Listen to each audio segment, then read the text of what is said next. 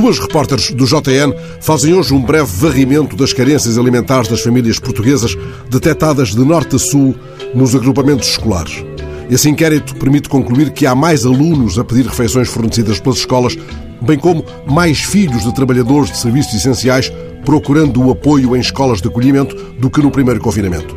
O aumento é tão significativo que, em muitos casos, as autarquias chegaram-se à frente, tiveram de se chegar à frente, tomando a responsabilidade de servir refeições ou de entregar cabazes de alimentos em casas onde o pão mingua.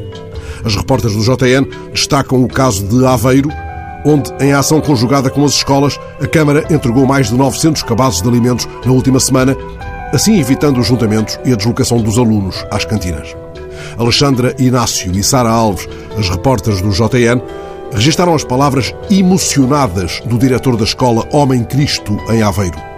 Não obstante o alívio que a ajuda da autarquia veio trazer, ao contrário do que acontecera há um ano, quando o esforço suplementar foi feito com o orçamento da escola, tendo então professores e auxiliares de ajudar no funcionamento da cantina, o diretor da escola fala da pobreza encoberta de que por vezes só as escolas dão conta.